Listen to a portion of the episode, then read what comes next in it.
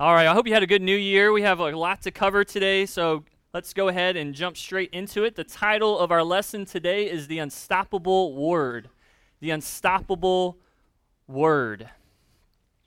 When it comes to the attributes of Scripture, there's many that we could, uh, that many define that mark God's Word. We could uh, see that God's Word is absolutely inerrant. It is without error in the original manuscripts and all things pertaining um, to uh, theology or uh, geography or archaeology. God's word is absolutely inerrant. It's completely infallible, right? It's divinely inspired. This is the product of God's breath. It's perfectly sufficient in all things in life and godliness. It's a repository of absolute truth. Uh, the psalmist says that it's perfect, reviving the soul. God's word is sure, making wise the simple. It's right, rejoicing the heart, pure, enlightening the eyes, clean, enduring forever. God's word is altogether desirable, altogether sweet, altogether delightful. Uh, the attribute, though, that I want to focus on today, that this passage focuses on today is the unstoppable nature, the unstoppable power of the Word of God. And God's Word is powerful, is it not? Right, by His Word, God has created the heavens and the earth. By His Word, God has formed the loftiest mountain and the most vast ocean. By His Word, God causes dead men to live and blind eyes to see. By his word, God regenerates hardened hearts to see the glory of his gospel in the face of Jesus Christ. By his word, God sanctifies believers so that they might be conformed to the image of his Son. God's word is altogether powerful. No wonder then Jeremiah says in Jeremiah 23 28, What does straw have in common with wheat, declares the Lord? Is not my word like fire and like a hammer which breaks the rock into pieces? God's word is infused with unbreakable might because this is the word of the omnipotent ruler of the universe. No man, no woman, no king can prevent the word of the living God from coming to pass. And that is the case of King Ahab in our chapter today. Ahab, we remember, was the most wicked king. Uh, he's been set apart in these last few chapters, showcasing the, the wickedness of his heart, that nobody was like King Ahab, a man, a king who had sold himself to do sin. We see that Ahab has walked in all the sins of Jeroboam. He has uh, fanned the flame of Baal worship among the people. He has committed abomination in marrying the most wicked woman of uh, the ancient world, Jezebel. He's murdered innocent families for insignificant vegetable gardens. But as if that were not bad enough, there was one final nail in Ahab's coffin. It was this that he was a man who refused to heed and to listen to the word of God. Sure, uh, we saw at the end of chapter 21 last time that at times he expressed humility, but in the words of Apostle Paul centuries later, this was nothing but worldly sorrow. This was not sorrow that led to repentance, but sorrow over the consequences of his sin. When it came down to it, Ahab was a man who hated the truth, despised the truth, and sought with all his might to stop God's word. Yet, try as he might, God's word proves inevitable. The disasters that are declared against him will not be broken. And so, it's with this theme and this final chapter, as we look at Ahab's life here, that we get this important lesson that the author teaches us. It's this that God unequivocally demonstrates the unstoppable power of his word. This is the showcase of the final days of Ahab's life to, to remind and implant in our hearts a reminder today that God's word cannot, will not be broken. This unstoppable power of God's word progresses in this chapter in three stages. Join with me as I look at the first stage. That's the pronouncement of the word. This is verses 1 through 23. the pronouncement of the word. We see this pronouncement comes because of a renewed border war. a renewed border war, border war. Look at verse 1. Three years passed without war between Aram and Israel. We saw last time, a few weeks ago, I should say, uh, in chapter 21, excuse me, chapter 20, that Yahweh had won a resounding victory over Israel's arch nemesis there, and things had, had been quiet now between the two. Yet while war did not occur between Israel and Aram, this doesn't mean that uh, all things were completely peaceful and serene. In fact, ancient uh, records and historians teach us that uh, there was actually, during this time, a period in which both Aram and Israel joined forces. They formed a 12 king coalition to ward off an invasion from eastern superpower Assyria at the Battle of Qarqar. And I just have a little map here for you.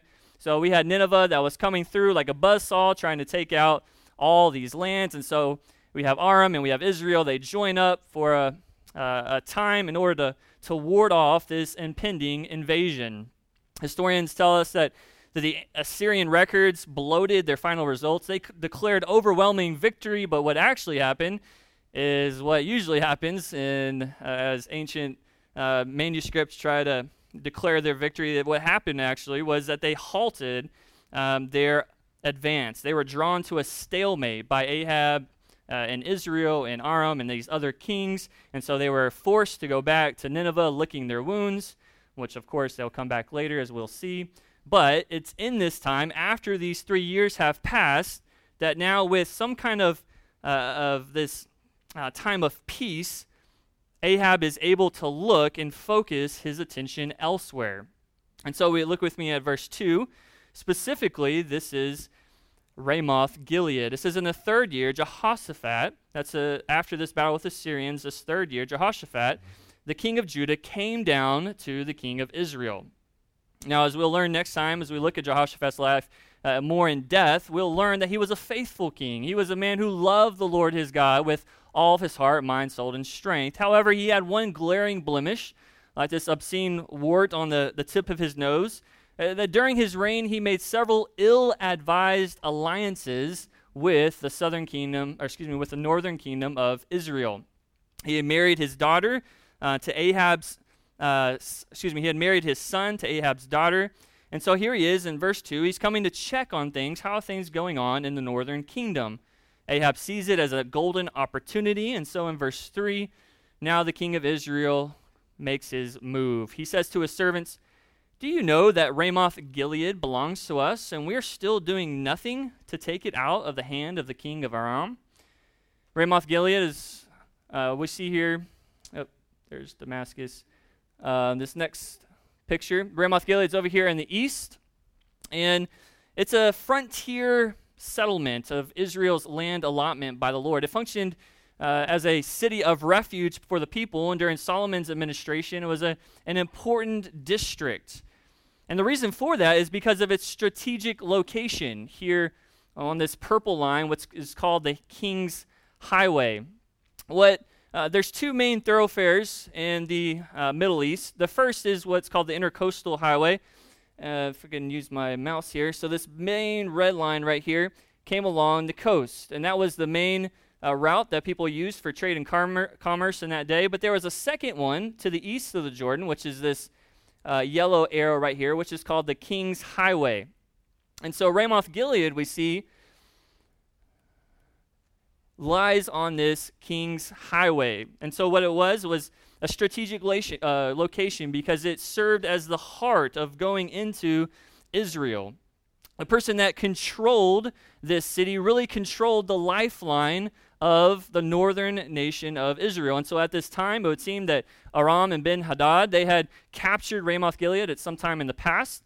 And as we learned in chapter 20, verse 34, Ben Hadad was supposed to give back some of the cities uh, after his uh, treaty with Ahab when he lost. Well, he hadn't done that, which is no surprise there, right? And so Israel, uh, Ahab is upset about that. He's like, guys, we have been doing nothing about this. Now it's our time. Let's go back and take this key city. That way we can have access to trade, commerce, prosperity, uh, and economic flourishing.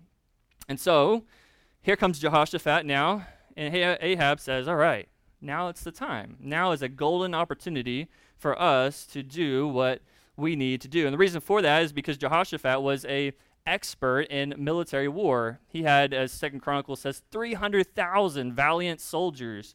He won many battles. He conquered many places. And so Ahab says, All right, this is the right guy that I want on my side. Let me go ahead and get him over here. And so in verse 4 of 1 Kings 22, he says to Jehoshaphat, Will you go with me to battle at Ramoth Gilead? In fact, if we look at our corresponding chapter in 2 Chronicles chapter 8, he not only asks him this polite request, he really rolls out the red carpet. We see there that Ahab slaughtered many sheep and oxen for him and the people who were with him and induced him. He enticed Jehoshaphat to come up with him against Ramoth Gilead. So Ahab tries whatever he can in order to entice and to lure this guy to come onto his team, to join an alliance, to go with him into battle. And guess what? It, it works. As we see in verse 4, Jehoshaphat says to the king of Israel, I am as you are, my people as your people, my horses as your horses. Literally, the Hebrew text says, like me, like you, like my people, like your people like my horses, like your horses. Jehoshaphat gives his total allegiance. He gives everything that is his, his people, his horses, his military. He says, Hey, guy, I'm all in. And he yokes himself with a servant of darkness. But to his credit, he does make an important request in verse 5. Before he's going to join in this war with Ahab, he says, Let's first inquire of the word of the Lord. What does God have to say about all this? And so then that brings us then to a revealing prophetic inquiry. A revealing prophetic inquiry. And this inquiry be- begins with flattering deceivers. Flattering deceivers in verses 5 through 12. Look with me at verse 5. Moreover, Jehoshaphat said to the king of Israel, please inquire first for the word of the Lord. That the sons of Israel had done during the time of the judges, and, and like David had done when he was out in his military campaigns, Jehoshaphat prizes what the word of the Lord says. Will God declare victory for us or defeat? Ahab, on the other hand, as we can see, he really has no desire. Uh, there's no desire in his heart to know what God's word has to say about this. He's ready to just blunder off into a military campaign, totally ignoring what God's will is on this. But he obliges the request. Remember, he's trying to get this help from this king. So he's like, all right, let's let's do that. Let's figure out what is God's word. What is what does the word of the Lord have to say about this? That brings us into verse six. Then the king of Israel gathered the prophets together, about four hundred men. Well, when's another time that we saw Ahab gather 400 prophets? Right, in the, the uh, Mount Carmel, right? And who are those prophets? Prophets of Baal, prophets of Asherah. Well, as we see here who these prophets are, th- these are Ahab's prophets. Uh, these are not prophets of the Lord. Understand, these are, these are men who don't so serve Yahweh, but men who serve to tickle the king's ears. So he's gathered these 400 prophets and he says to them, Shall I go against Ramoth Gilead to battle, or shall I refrain? And listen, listen to what they say. This is very interesting. It's key. They say this Go up, for the Lord will give it into the hand of the king. Now, there's two interesting observations here to, to take note of. Uh, the first is, maybe you caught it, maybe you didn't, is notice what they say. They say the Lord, right? The Lord who? Th- this is not Lord, all caps. Pastor Tom just explain that to us here this morning. This is not Yahweh, but this is just Lord. Yahweh, obviously, we know, or excuse me, Lord in all caps, as you know, refers to, to Yahweh, to Israel's only true God, the God who redeemed them. While Lord, lower caps, can refer uh, can refer to Yahweh, and it does at times in the Old Testament, but it can just as likely refer to any Lord, any Master, any God. And so, who whose prophets are these? Are they speaking for Yahweh or are they speaking for the gods of Ahab's golden images? Well, the second thing that we see here in these verses is just the vagueness of their message, right? We see there that in our English translation that they've supplied an it, that it is uh, the the it, the word it, excuse me, is in cursive. It's um, not um, part of the original Hebrew, but has been supplied. And so, what it Hebrew uh, commentators, what they show us here is that this prophecy is, is just really fuzzy. Uh, they're, so vague. They don't really say what's going to be given. They don't really explain who's going to prosper. They don't really say who's going to uh, win this battle. He just says, "Go up, and will be given to you." And so, really, what could happen here is that anything. It, these guys could even be saying that Ahab could be given into the hands of the king of Aram. And so these generalities, they, they shouldn't surprise us, right? They shouldn't surprise us when they come to false teachers and to false prophets in the world. Right? Like ambiguous horoscopes and fortune cookies, false, false teachers so water down the word of God to, to make it fit whatever a person wants to hear so that they can flatter those listeners. That's exactly what we are seeing here. And so while Ahab is satisfied by their tickling message, we see that Jehoshaphat, he, he, he, smells something's fishy going on. There's something in the water here, something's not right.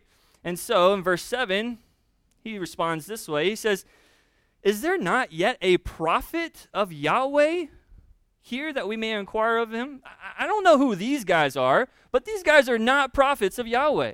And since they're not prophets of Yahweh, that means they don't have the word of Yahweh. I want to know what God's word says. I don't want to know what these guys are saying about this so called Lord or God that they're talking about. No, I want to know what Yahweh's word is. Is there any true prophet?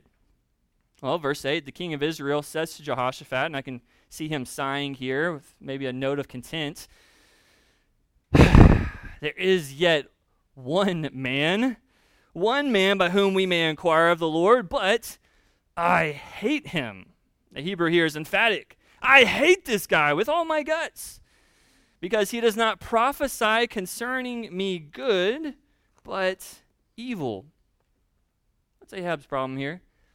Right, this guy does not care about God's word. Right? It's all about him. His world revolves around me, myself, and I. Right? He does not care for the truth. He does not care for the Word of God. In fact, he's so convoluted in his understanding that he equates, notice, the truth of God for evil. This guy does not prophesy good concerning me, but evil. This guy does not give me God's Word, he gives me something evil. So he is equating God's truth with what is evil. This is Ahab's world. He is self absorbed. Well, verse 8 says, Who is this lone voice in this spiritual desert of Israel? This prophet, surprisingly, is not Elijah, but Micaiah, son of Imlah. Most likely, the ever elusive Elijah was not at King Ahab's beck and call, but this man was. We don't have any background for him. We don't know where he came from, other than that he was the son of Imlah. And most likely, it would seem that he was under the custody, under the custody of Ahab. We'll see later in the chapter that Ahab's officials will return him to where he came from. So it would seem that he's already imprisoned in some way, in some sense, under um, by Ahab, by his officials. And so he's already had previous um, beef, if you would, with Ahab. So here is this prophet.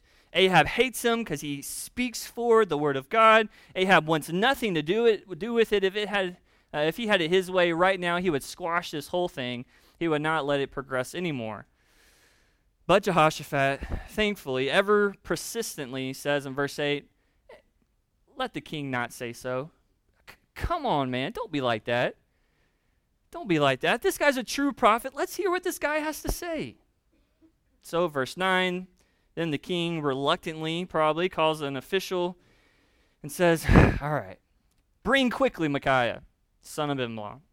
And as they wait for the arrival of Micaiah, the, narr- the narrative builds, as we uh, see in verses 10 through 12, uh, as these uh, flattering deceivers, these false prophets, are going to put on quite a show for these two kings. verse 10 Now the king of Israel, Jehoshaphat, king of Judah, were sitting each on his throne arrayed in their robes at the threshing floor, at the entrance of the gate of Samaria. And all the prophets were prophesying before them. then Zedekiah, the son of Chenaanah, is most likely the, the lead spokesman here. They made horns, excuse me, he made horns of iron for himself. And he says, notice here, this is interesting. Thus says the Lord, thus says Yahweh, with these you will gore the Arameans until they are consumed. In verse 12, all the prophets, now confirming this prediction, were prophesying, saying, Go up to Ramoth Gilead and prosper. For notice, the Lord Yahweh will give it into the hand of the king. So we can see here the, the, the nature of these deceivers, the nature of these prophets. They're compromising message, right? They can change, they'll twist the message of uh, their prophecy in order to adapt, in order to, to please their crowd. These are wily con artists in Ahab's service. They say, Now it is Yahweh who will come. Now uh, it is Yahweh who will give this city. Now you, Ahab, will prosper. Now you will have success. And to, to give their message some added umph here, notice what Zedekiah does. He uses prophetic symbolism. And, and when he does, he alludes to a promise that God had given back in Deuteronomy chapter 33, verse 17, another blessing that Moses had issued there. And there, the divine blessing was that God was going to make Ephraim and Manasseh like an wild ox who would push around the peoples of the earth. So that's what Zedekiah is doing here. He's drawing upon that scripture and he's using it as the foundation for his prophecy to say, hey, you remember that prophecy that God gave a while ago to bless you? Well, Ahab, guess what? That same prophecy is coming out true. You're going to be like that wild ox. You are going to be that one pushing around the nations, goring the nations, and you will have success. And that's informative, right? That's informative because that's exactly how false teachers, that's exactly how false teaching works. Right? It's to, to take just enough of the truth, uh, to spin it and to twist it, and then voila, out comes a message in which has just a, enough of a hint of the truth that people are to see are deceived into thinking that what they're hearing is actually the word of the Lord. But it's not, right? They say, well, well this guy is a guy, yeah, he's using the Bible, right? Oh, that false teacher down the street, that, that, that teacher in the church, they're using the Bible, right? Don't they have their Bible out? Aren't they using God's word? That's not enough to just use God's word, right? It's not enough to just quote the scripture, right? True heralds of the word not only utilize the Bible, but they cut the word straight. They proclaim the accurate meaning of the text by faithfully declaring what the inspired author meant by what he said. And so that's exactly what we see here as these false teachers are twisting the word of God what we're going to see now is then a faithful prophet, one who is going to cut straight the one of God, the word of God, one who's going to faithfully declare the message of the Lord. And so we have this faithful prophet in verses 13 through 23. Now, before we look at these few verses, uh, just just imagine the scene here, right? Just just put yourself here in Micaiah's shoes, as you, if as if you were walking to go see these two kings. Right, you have the kings of Israel and the king of Judah finely dressed in the splendor of their royal robes. They are dressed in all kind of pomp. Right? There they are, they're perched on their thrones, signifying their authority. They're in the middle of this intense council of war in which their deliberations are going to result in either the uh, the glory and the victory of a nation or the defeat and the destruction of many souls. The, loca- the location, as it says, is outside the city gate. It's a threshing floor. And so this would have been a, uh, the very heartway, the very flow of traffic. People would be coming in and out. There would have been masses gathered around for this to hear what will be the decision, the verdict of the king. Are we going to war or are we not? And if that's not enough, there's 400 prophets, 400 so called messengers declaring the word of the Lord with one voice, saying, Yes, go up. We are going to prosper. We are going to have success. And then here comes one man being dragged by officials, one man who is a prisoner of the state, one lone voice against all of that. I mean, can you imagine the intimidation, the, the pressure, the challenge, what Micaiah was facing as he looked and saw what he had to do? Would he compromise? Would he join in these prophetic shenanigans? No, and one of the most encouraging displays of faithfulness, he boldly declares the word of the Lord. We see first it's his unwavering conviction. His unwavering conviction. Verse 13 Then this messenger who went up to summon Micaiah spoke to him, saying this Behold, now the words of the prophets are uniformly favorable to the king. Please, let your word be like the word of one of them and speak favorably. Pressure, right? Compromise your message, water down your truth. Go with the crowd, go with the flow. Hey, don't be dumb here, man. Everybody is saying this is going to succeed. You say what they're saying. What does he say in verse 14? As the word lives, what the Lord says to me, that I shall speak. What conviction, what boldness, what unwavering firmness on the word of God. Here is a man who is not going to give in to the intimidation of the world. Here is a man who is not going to give in to what everyone else around him is doing. He will speak the word of God in nothing else. Right, faith builders, let this be our battle cry of the day, right? I don't care what my, my what my family is saying. I don't care what my coworkers are doing. I don't care what so called scientists are teaching. I don't care what politicians are propagating. I don't, I don't care what so called even preachers are preaching in the church today. I am going to stand forward and preach the word of God. I am going to stand up for the truth and declare it to whoever is in my life family, friends, coworkers, neighbors, whoever it may be. I am going to speak the word of God. Jeremiah says this again in Jeremiah chapter 23 Let the prophet who has a dream tell the dream, but let the person who has God's word speak his word in truth. Let that be our battle cry today. This unwavering conviction be our stance as well. Verse 15, so here he is. He's given his, his stance. This is what he's going to do. Look at this surprising verse in 15. What's going on here? When he came to the king, the king said to him, Micaiah, shall we go to Ramoth Gilead to battle? or shall we refrain? And he answered him, yeah, Go up and succeed, and the Lord will give it into the hand of the king. Right? This is sarcasm. Uh, Micaiah sarcastically tells the king exactly what he wants to hear. He's like, You know, Ahab, you don't even want the truth. Like, you're bringing me here, but you don't really want to, you don't really care about what I have to say. So, you know what? Hey, go up. Go. Yeah, Yahweh, yeah, he'll give it into your hand. You'll succeed. Well, this doesn't sit well with Ahab. Uh, I assume he was a little bit ticked off by this. Verse 16 And the king said to him, How many times must I adjure you to speak to me nothing but the truth in the name of the Lord? So Ahab is he's upset. He knows that what Micaiah just said is not the truth. He knows that he is just um, uh, he is being uh, sarcastic with him, and so he tells him, "No, speak to me the truth of God." And so then that brings us to his shocking pronouncement his shocking pronouncement. Okay, Ahab, uh, y- you really want the truth?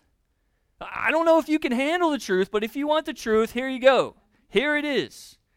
Verse 17. So he said, I saw all Israel scattered on the mountains, like sheep which have no shepherd. And the Lord said, These have no master. Let each of them return to his house in peace. Ahab, and if you go up there, there's no prosperity, there's no success. Ahab, if you go up there, you will not be like a wild ox. You'll become like scattered sheep. Your army will be defeated, and you will die. That is the word of the living God. Verse 18, then in a response, you know, that's so fitting to, to Ahab's petty temperament, he says, the king of Israel says to Jehoshaphat, Did I not tell you that you would not prophesy good concerning me, but evil? Right? See? See, did I not tell you? This guy, he is not going to tell me anything good, only that which is evil. Man, I hate this guy. That's Ahab's response. That's his thought here. He's not interested in the truth, but it's only interested about himself. But Micaiah, uh, Micaiah is not done yet. Verse 19, he says, Therefore, hear the word of the Lord. In response to what Ahab has just turned and said to the king of Judah, God says, I have something else to tell you. I have another pronouncement to give to you. Listen up here, Ahab. You think that this is all about you? You, you think that, that this is just my ill will directed at you? No. Listen, this is the word of God. Hear the word of God. Understand the gravity of your situation. Ahab, the high king of heaven, is dealing with you right now. And it would be best that you listened up. so in verse 19, he goes on and continuing in his shocking pronouncement. He says, I saw the Lord sitting on his throne, and all the hosts of heaven standing by him, on his right and on his left. The Lord said, Who will entice Ahab to go up and fall at Ramoth Gilead? And one said this, while another said that. Then a spirit came forward and stood before the Lord and said, I will entice him. The Lord said to them, How? And he said, I will go out and be a deceiving spirit in the mouth of all his prophets. Then he said, You are to entice him and also prevail. Go and do so. And a far greater reality, there was another war council going on in the courts of heaven.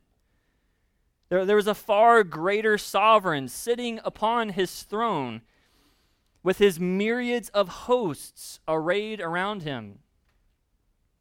And his deliberations were, were about how to shockingly bring down the king of Israel. And so we see that while this council is deliberating, there's one spirit, most likely an angelic being, who, who offered himself up to serve as the agent to carry out the divine will, to carry out God's judgment upon Ahab. He will go forward, he will deceive Ahab's prophets, he will deceive these 400 men, who will then in turn mislead Ahab to go into battle and thus go to his death and defeat.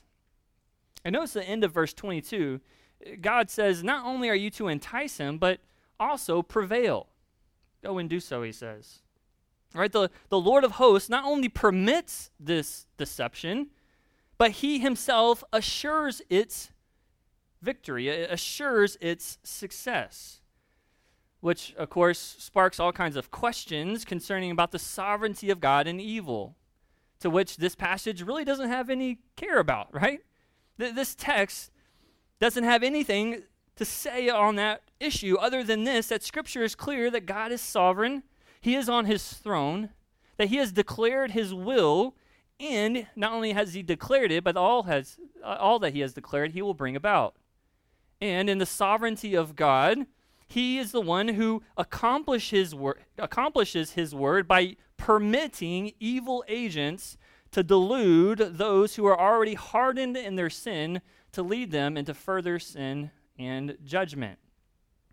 This is what Second Thessalonians teaches us, where Paul says this about the Antichrist that his coming is in accordance with the activity of Satan, with all powers and signs and false wonders, and with all the deception of wickedness.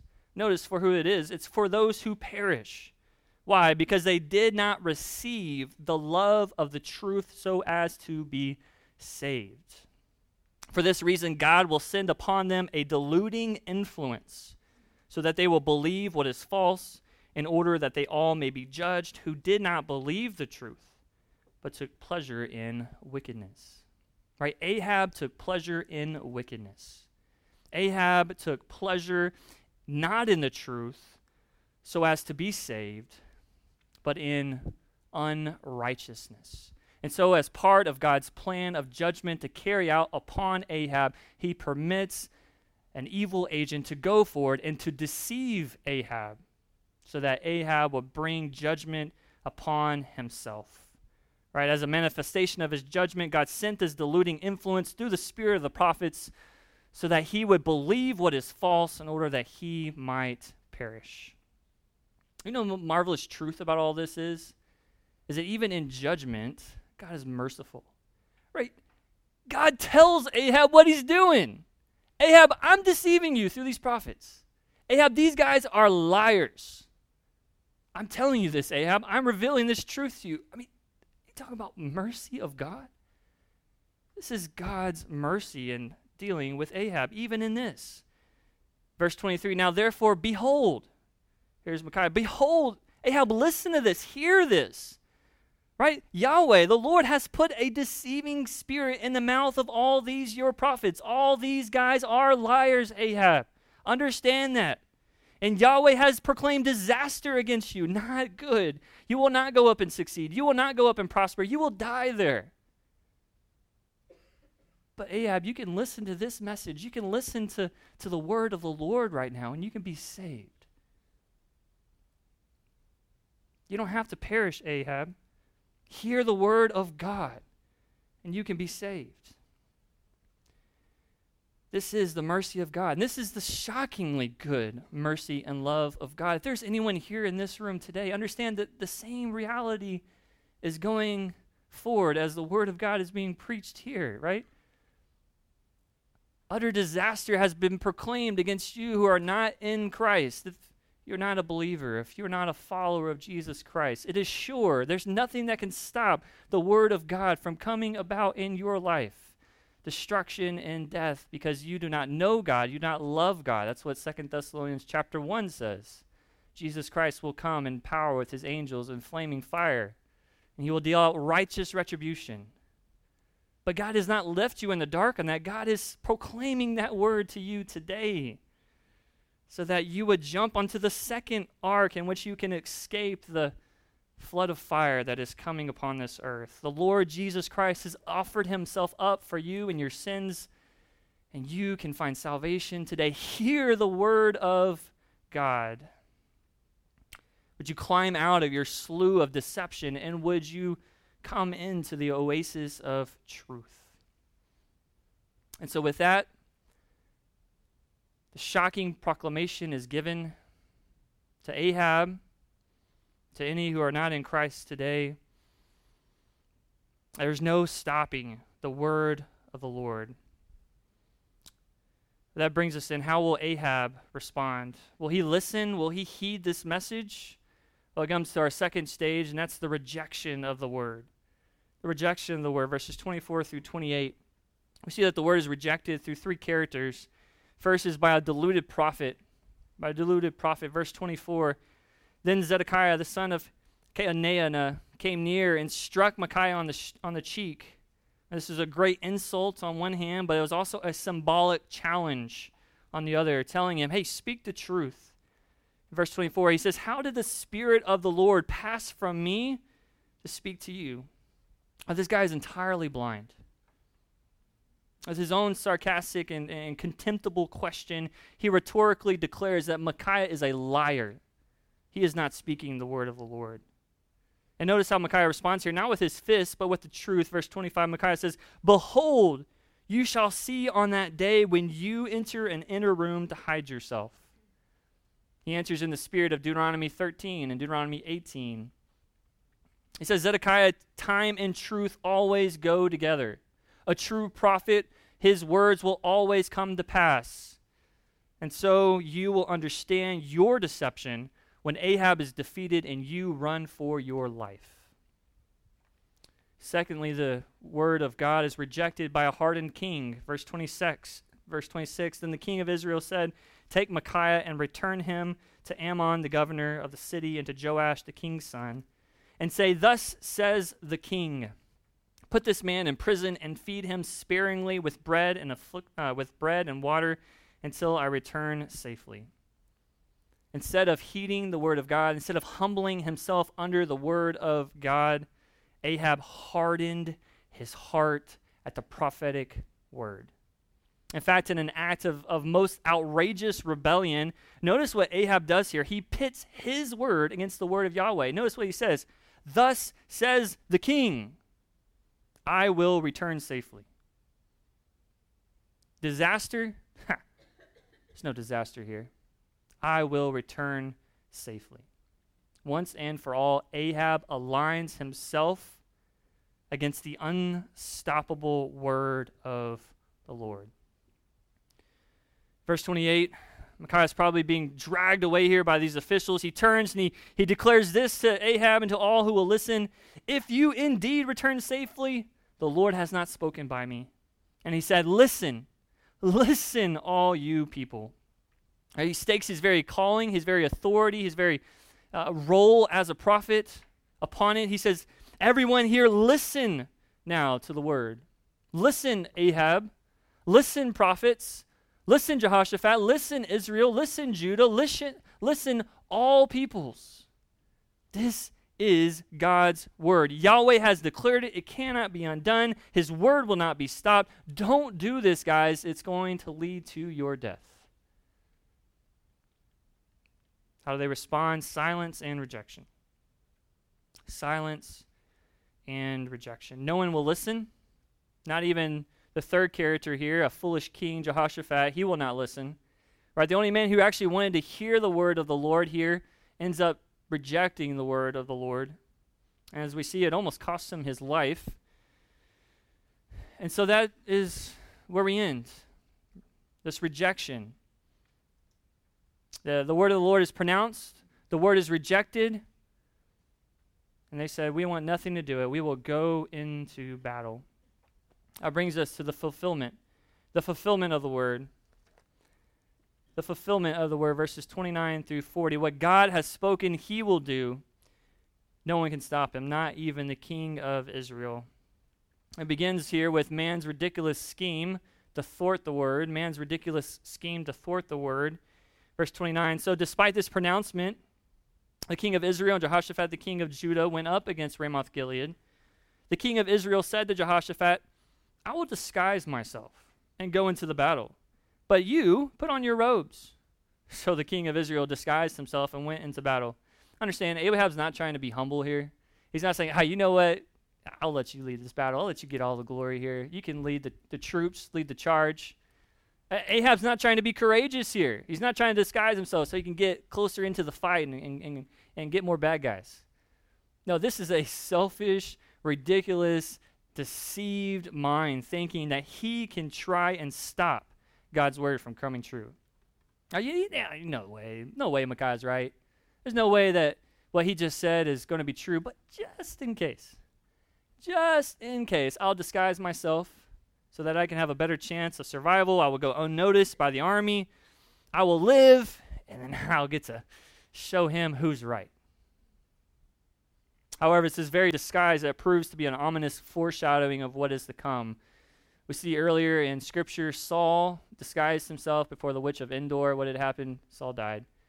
Jeroboam's wife tried to disguise herself before the prophet Ahijah. What happened? Well, Jeroboam died and was destroyed along with his son and his household.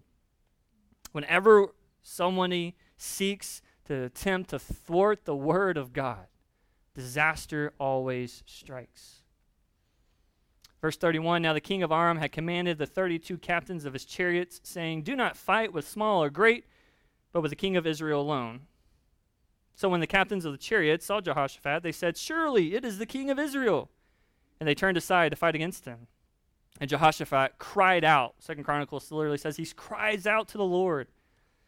When the captains of the chariots saw that it was not the king of Israel, they turned back from pursuing him. At this point, it would seem then that Ahab's scheme is, is working. All right, they're, they're after that guy. They're not after me. I'm doing good right now. His enemies cannot find him. They're lured away by Jehoshaphat, who they come to find out is not the king of Israel. Jehoshaphat barely escapes with his life, but he does escape. And so at this point, the battle is going well. All, all is going good. Perhaps Ahab will survive. Perhaps he will live. Perhaps Israel will achieve victory. But as we know, God's word cannot be stopped. we see, secondly, God's stunning capacity to fill, fulfill the word. God's stunning capacity to fulfill the word.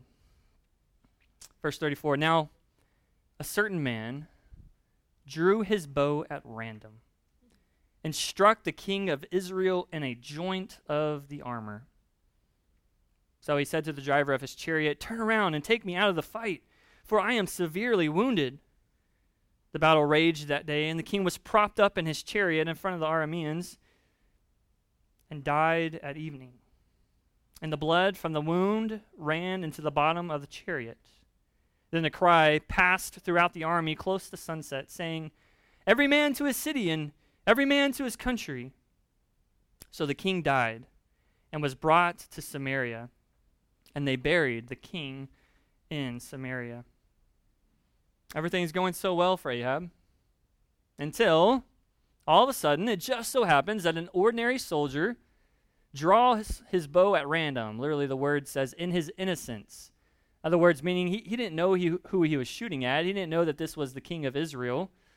Nevertheless, he pulls his bowstring back, he shoots, he lets the arrow go, and in one perfect shot, he hits Ahab in the minuscule slit of an opening that existed between his breastplate and his lower armored skirt right here along the abdomen.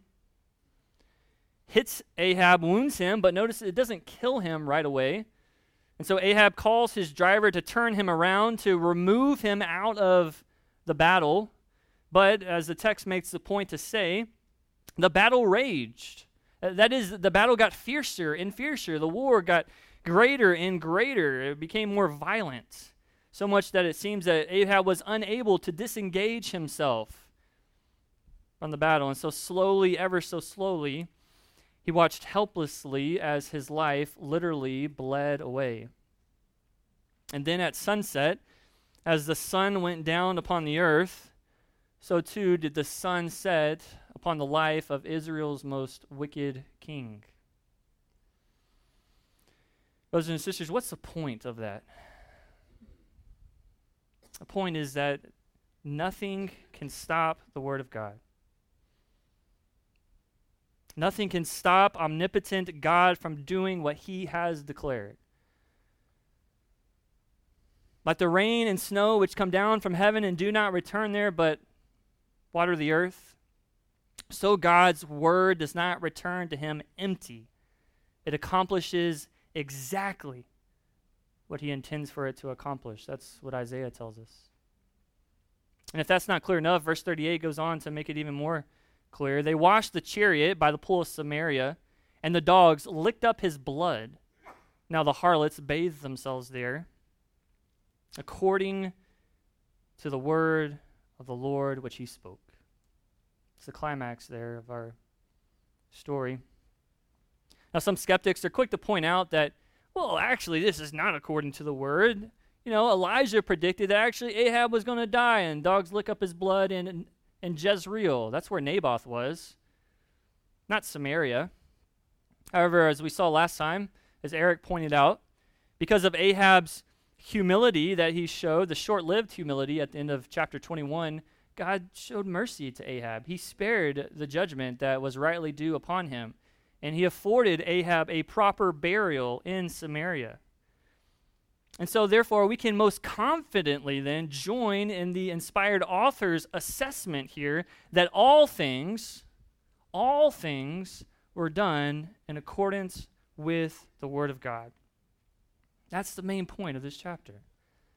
Is that nothing, no matter how hard man tries to deny it, no matter how hard man tries to, to stop it. No matter how hard man hates it or, or tries to fight against what God has proclaimed, God's word always proves true. He will bring about what he has said. In, Ahab, in Ahab's life and in our lives. Verse 39, so we finish. Now the rest of the acts of Ahab and all that he did, and the ivory house which he built, and all the cities which he built, are they not written in the book of the Chronicles of the king of Israel? So Ahab slept with his fathers, and Ahaziah, his son, became king in his place. With one final dig, the author reminds us that the king who had it all, uh, the king who had wealth and ivory houses, uh, the king who enjoyed military splendor and, and strength of cities. That very king is the king who died, who had his end meet in a pool of harlots with dogs licking up his blood. This is the sad reality for the man or the woman who believes that they can stop the word of the living God. Faith builders, let this chapter be a sobering reminder for us of the power of God's word. Hebrews 4:12 says what? It's alive and active, sharper than any two-edged sword. As we finish, there's two encouragements I, I do want to give here, right? As we looked at this chapter, maybe you're like, well, it's not really that encouraging, Wes. Yeah, it kind of gets toasted at the end. We can find encouragement in here, right?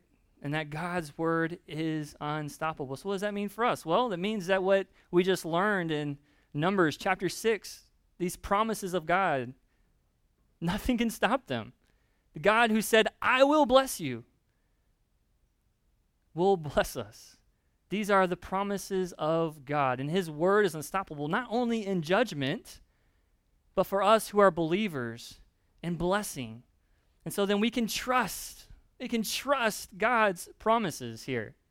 We can trust in the word of the living God, that what he has declared here in the scripture, nothing, no man, no principality, no angel, no ruler, no nothing um, uh, in the past, nothing in the in the future, nothing made, nothing created, nothing can stop the word of God. We can trust his promises. And then secondly, then if we can trust it, then we should declare it, right? Let us be like Micaiah. Let us declare God's word. Let us proclaim the word which Paul says in 2 Timothy is, is unbound. It's not prisoned. Says in Romans chapter 1, verse 16, that I am unashamed of the gospel. Why? It's the power of God unto salvation. Let us proclaim and preach that power. Let's pray.